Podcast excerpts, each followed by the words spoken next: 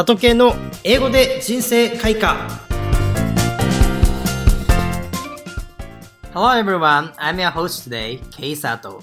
I hope you will enjoy my channel, same as usual. 皆さんこんにちは。英語で人生開花第17回をお送りいたします。里系です。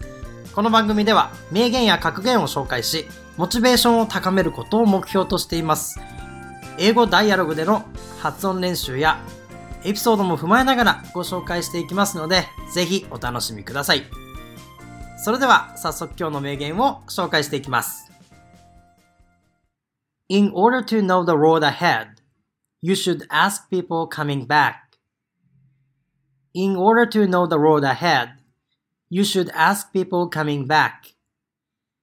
道の先がどうなっているか知りたければ、そこから戻ってくる人に聞け。今回は比喩的なフレーズです。自分が通ったことのない道の先を知るには、そこから戻ってくる人に聞け。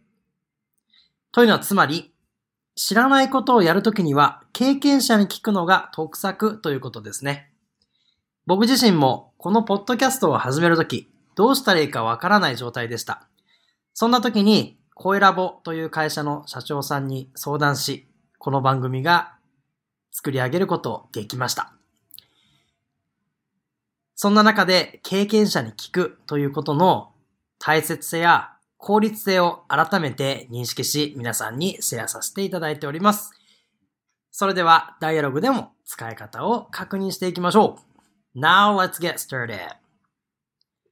I want to start my own company, but I have no idea how to do that.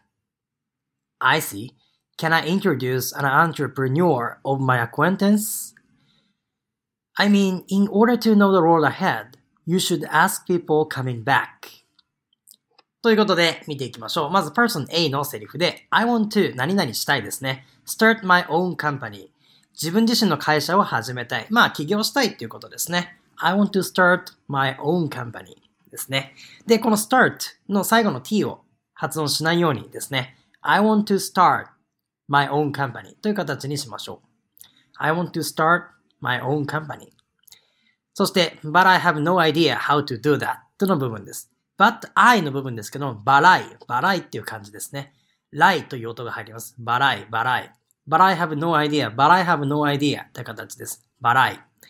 have no idea 何々で、これは don't understand と同じ意味になります。なので、わからないって意味ですね。I don't know とか I don't understand のような意味になります。なので、ちょっとよくわからない。もうアイデアがゼロであるということです。I have no idea 何々で、アイデアという名詞の後ろなんですけれども、そのまま別の名詞を持ってくることができます。なので、have no idea で一つの動詞だと思ってください。なので、have no idea 何々、how to do that ですね。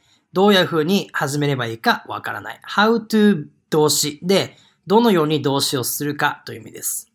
今回で言うと do that それをする方法という意味ですね。どうやってそれをするのか、have no idea であるということです。but I have no idea how to do that ですね。最後の that の t も発音しないようにしましょう。そして b, I see ですね。そうかと。Can I introduce an entrepreneur of my acquaintance? ということで、entrepreneur っていう単語、ちょっと難しいんですけども、スペルも難しいですね。え、起業家という意味です。で、of my acquaintance で知り合いのっていう意味があります。なので皆さん知り合いの人とか知り合いの社長とか言ったりすることありますよね。その時に最後に of my acquaintance っていうのをつけると知り合いの、私の知り合いのっていう意味になります。はい。なので知り合いの起業家ってことですね。an entrepreneur of my acquaintance ってことで知り合いの起業家です。entrepreneur っていうのは最後の方にアクセントがありますね。newer の部分にアクセントです。entrepreneur じゃなくて entrepreneur ですね。はい。そして、えー、can I introduce? で、紹介しようか、何々してもいいというふうに聞いています。はい。なので、えー、can I introduce an entrepreneur of my acquaintance? という形ですね。知り合いの社長さん、知り合いの起業家さん、紹介しようかということですね。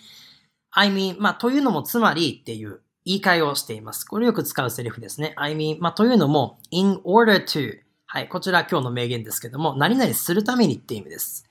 In order to 何々、何々するために、know the road、道を知るために。で、どんな道かっていうと、ahead、前方にある道っていう意味ですね。road ahead、前方にある道を知るために、You should アドバイスをするときに使う単語です。You should ask people 人々に聞きなさいと。coming back えー、そこから戻ってくる人たちに、まあ、そこからという単語はないですけども、coming back なので戻ってくるという表現ですね。戻ってくる人たちに聞きなさいということですね。はい。発音の部分で言うと、in order to know the road ahead。まあ、ちょっと R、road の R がちょっと大変かなっていう感じですけども、まあ、下を引っ込めるような感じですね。in order to know the road ahead。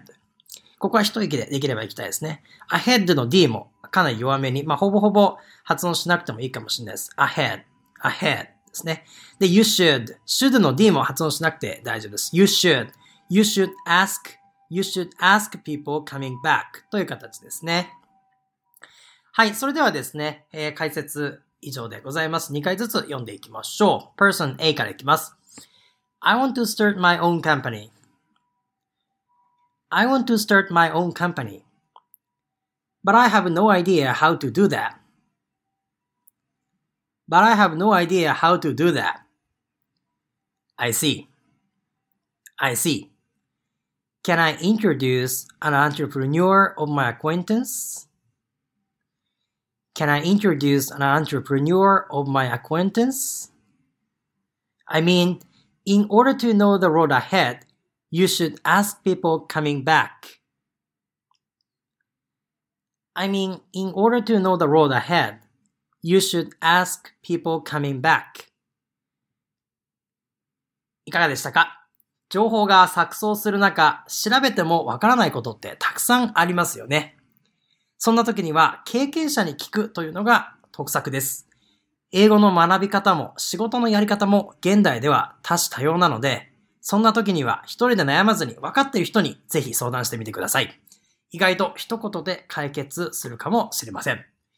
特に英語学習においてはやり方を変えるだけで面白いように成果が出ますので、自分がすごいなと思える人の意見をぜひ参考にしてみてください。改めて今日の名言は In order to know the road ahead, you should ask people coming back でした。I hope you say this phrase in your daily life from now on. See you next time. 本日はピーチ株式会社さんの提供でお送りいたしました。